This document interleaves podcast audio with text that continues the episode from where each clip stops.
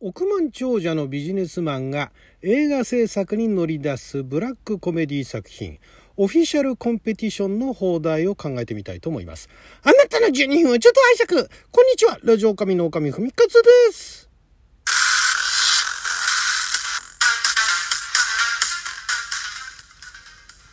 今日は2022年1月21日金曜日6曜和釈関口でございます。毎週金曜日は日本公開前の日本で公開するかどうかわからない洋画の放題を勝手に考える。洋画の放題考えますのコーナーをお届けしておりますが今回考える放題を考える洋画はですねスペイン映画ですね。スペイン映画なんですけれどもこちらがですねすでにあの昨年の9月いろいろな映画祭出展出品しておりましてで、えー、それぞれそうですねまずどこだったっけかな？えー、シネフェストサバサドサドバリインターナショナルフィルムフェスティバル。これどこだかわかんないですが。えーとねまずねトロント国際映画祭とあとあのベネチア国際映画祭ですね、えー、に昨年の9月公開プレミア公開いたしまして。でもうその時点ですでにめちゃくちゃ評判が良かったんですがあバンクーバー国際映画祭。ではあの観客賞を受賞したと。でもうすでに、えー、あれですねあのロッテントメイトーズあたりではもうあのめちゃくちゃ、まあ、11票ある中で もうみんな100%だというなかなかの異常事態になっておりますけれども非常にですね、えー、評判がいいという作品でどういう作品かというと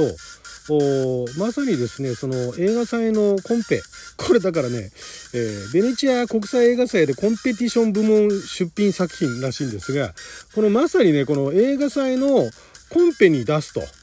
でそれあの億万長者で、えー、億万長者のビジネスマンが社会的名声が欲しいと。いうことで映画作ろうっていうことで、えー、最高の人材を揃えて映画作ろうってなるんですね。でそれがまあ有名な映画監督。そして、えー、強烈なエゴを持っている ハリウッド俳優。ね、ハリウッド俳優、有名なハリウッド俳優なんだけども、めちゃくちゃエゴが強いと。で、あとは急進的な演劇人っていうのを使って、えー、すごい映画撮ろうっていうブラックコメディ作品らしいですね。で、またこれがですね、出演してるのがなかなか配役が面白くてですね、えー、まずその強烈なエゴを持つハリウッド俳優を演じてるのがアントニオ・バンデラスですね。アントニオ・バンデラスといえば、なんでしょうね。アントニオ・バンデラスめちゃくちゃあの、濃いタイプのね、スペインの俳優さんで、もうハリウッド映画とかもたくさん出てますけども、最近だとあの、エクスペンダブルでもね、3で出てましたね。あとなんだろう？あと何出てましたっけ？アントニオ・バンデラス出てる作品結構私もあの見ててなかなか濃い濃い俳優さんではあるんですけれどもあのー、なんでしょうね、まあ、コメディからシリアスから結構あの幅広くね、えー、やられていて例えば「スパイキッズ」なんかではねお父さん役やってましたしね。あれも面白かったですけど私あの最近のあまあデスペラードもあったな。デスペラードはねあれはまたちょっと独特なユニークな作品でしたけどもアントニオ・バンデラス最近うんあルビー・スパークスにも出てたな。ルビー・スパークス私の大好きな作品の一つではありますけれども、まあ、いろんな作品出てますよ。アクションもやるし、えー、コメディもやるし、ヒューマンドラマもやるし、悲劇もやるし、喜劇もやるということで、えー、インディ・ジョーンズ5に出演予定らしいですね。あと、アンチャーテッドにも出てるのか。いろいろ出てますね。ね、まあそんなあのアントニオ・バンデラスさんがそういうエゴの強いハリウッド俳優っていうね、半ばあの自虐的、まあご本人様そんなにね、エゴ強いかどうかわからないですけれども、まあでもエゴの強いハリウッド俳優っていう役がすごい似合いそうですけどね。で、なんと映画監督、有名な映画監督役にペネロペ・クルスさんですよ。ペネロペ・クルスさんといえば、ね、まあすごいあのセクシーなね、スペイン女優さんで、でも、まあ、この方もなんだかんだ言いながら、あの、コメディからヒューマンドラマからね、えー、アクション映画とかね、いろいろ出たらいますけどね、オープン・ユア・アイズあたりで、あの、世界的にね、えー、知られるようになったんじゃないですかね。オープン・ユア・アイズの、えー、もともとその、えー、オープン・ユア・アイズが、あれですよね、えっと、ハリウッド版もオープン・ユア・アイズで、ハリウッド版はタイトル、あ、バニラスカイか。バニラスカイっていうタイトルになって同じ役で出てで、まあ、そこら辺あたりから世界的にも、いろんな映画で出ていてですね私あのウェルカムヘブンのペネロペ・クルスすごい好きでしたけれどもそんな彼女ねまだあのバリバリの現役でございますが、えー、ペロペ・クルスさんが映画監督役というね有名な女性映画監督役という。あの、予告見たらなんか知らないけど、なんかちょっと可愛らしいんですよね。あの、なかなかあの、なんでしょうね、あの、えー、新進気鋭な感じの、エキセントリックな感じの映画監督であるんですけども、ところどころ可愛い表情を見せたりとかしてね、え、さすがペネロペ・クルスさん、まだまだ健在と。そして、えー、まあ、ペネロペ・クルスさんもスペインの、あの、スペイン出身の方ですよね。であとあの演劇人というね古くからの演劇人ということで演じるはオスカル・マルティネスさんですね。オスカル・マルティネスさんといえばアルゼンチンの俳優さんでまあだからアルゼンチンなんで、えー、スペインでは国はねスペインではないんだけどもあそこあの公用語がスペイン語なんでね。まあそういうことであの人生スイッチとか出られてましたね。あと笑う故郷とかね。笑う故郷ではベネチア国際映画祭で男優賞も獲得されてるという実力派の方でいらっしゃいますけれども、えー、そんな3人がメインとなって出られてると。いうことで、ねもうあの、まあ、結構ね、まあ、そのアントニオ・バンデラスさん、ペノロペ・クルスさんが出られていた作品で、じゃあ彼らがなんか、なんでしょうね、女優賞だとか、あまあ、ないわけじゃないか。ないわけじゃないけど、あれか、ボル、ボルベール？ボルベールっていうので、2006年で、えー、ペネロペ・クルスさんアカデミー主演女優賞ノミネート。えー、それでも恋するバルセロナでアカデミー助演女優賞を受賞されてますね。えー、まあ、そういう方ではありますけれども、あと、あ何気にあの、ゴヤ賞とか結構受賞されてますね。そしてアントニオ・バンデラスさん、アントニオ・バンデラスさんもアカデミー主演男優賞ノミネート、ペイングローリー、2019年の作品ですね。それぐらいかな。あの方あんまり賞レースっていうイメージないですけどね。まあでも、そういう、まあでもインパクトの強いね、一回見たら忘れられない俳優さんの一人だと思うんですけれども、そんな3人が出られている、この作品ね、すごい面白そうで、えー、まあその、彼らがね、映画を作っていくと。売れる映画を作ろうと。で、その、まあだからオフィシャルコンペティションということは、その映画の、映画祭のね、コンペに出すと。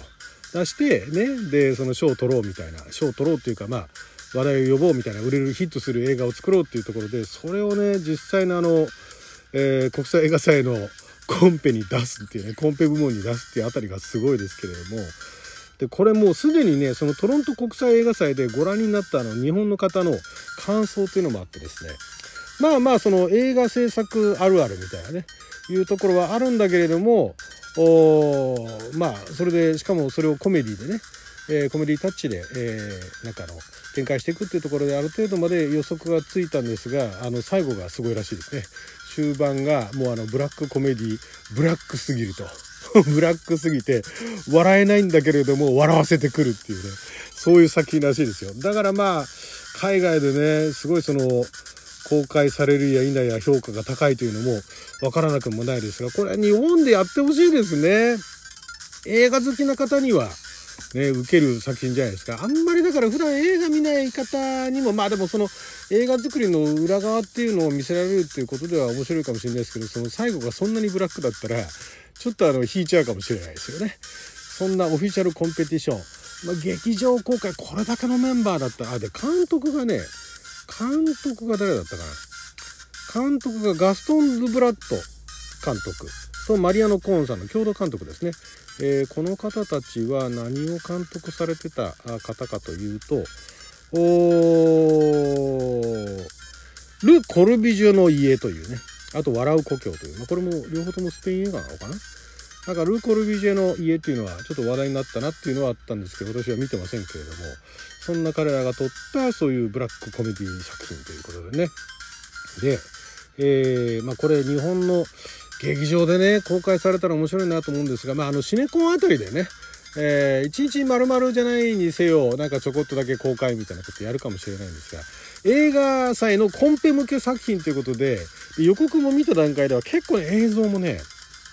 凝ってるというか、シンプルだけでも美しいと。いう感じなんで映画館で見たらより楽しめるんじゃないかと思うんですが、でもビデオオンデマンドでもね、えー、せめてやってほしい、公開してほしいなと思うんですが、さあ、じゃあ日本でこれ公開するとなった場合、放題どうなるか。オフィシャルコンペティションというのは先ほどからお話ししておりますけども、その映画祭のコンペですよね。コンペティションっていうのは、まあ、なんていうんですか？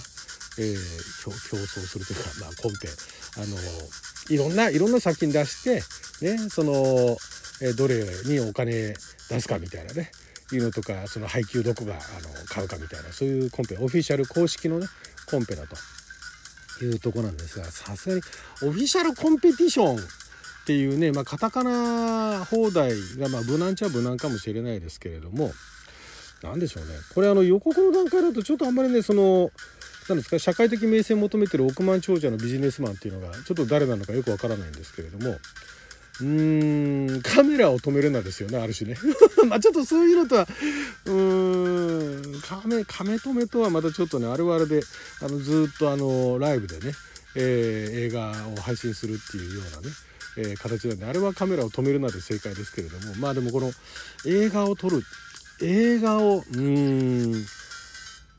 本編に映画祭。ああ映画祭。ああ映画祭。うんまあでもそんな感じなんでしょうね、うん、映画祭にうん売れる売れる映画。売れるヒット。うん。売れる映画を作る方法。作る12の方法みたいなね。その数字の根拠は何だって話ですけどね。そういうようなね売れる映画をヒットする映画を。うーん。ヒットする映画を作る方法みたいな。でもなんかこのねめちゃくちゃ評判がいいっていうところでそんななんかチープな放題にするのもねあれですよね、えー、コンペに勝つ。もういっそのことそんな感じでどうですか、えー、コンペに勝つっていうね。もうそれだけでインパクトあるじゃないですか？コンペに勝つっていう、なんかちょっとあまり放題、そんな放題あんまり聞いたことないですけど、コンペに勝つびっくりびっくりみたいなね、感じあたりがちょうどバランスとしていいんじゃないですかね。はい。ということで、12分間の記者のお時間いただきありがとうございました。それじゃあまた。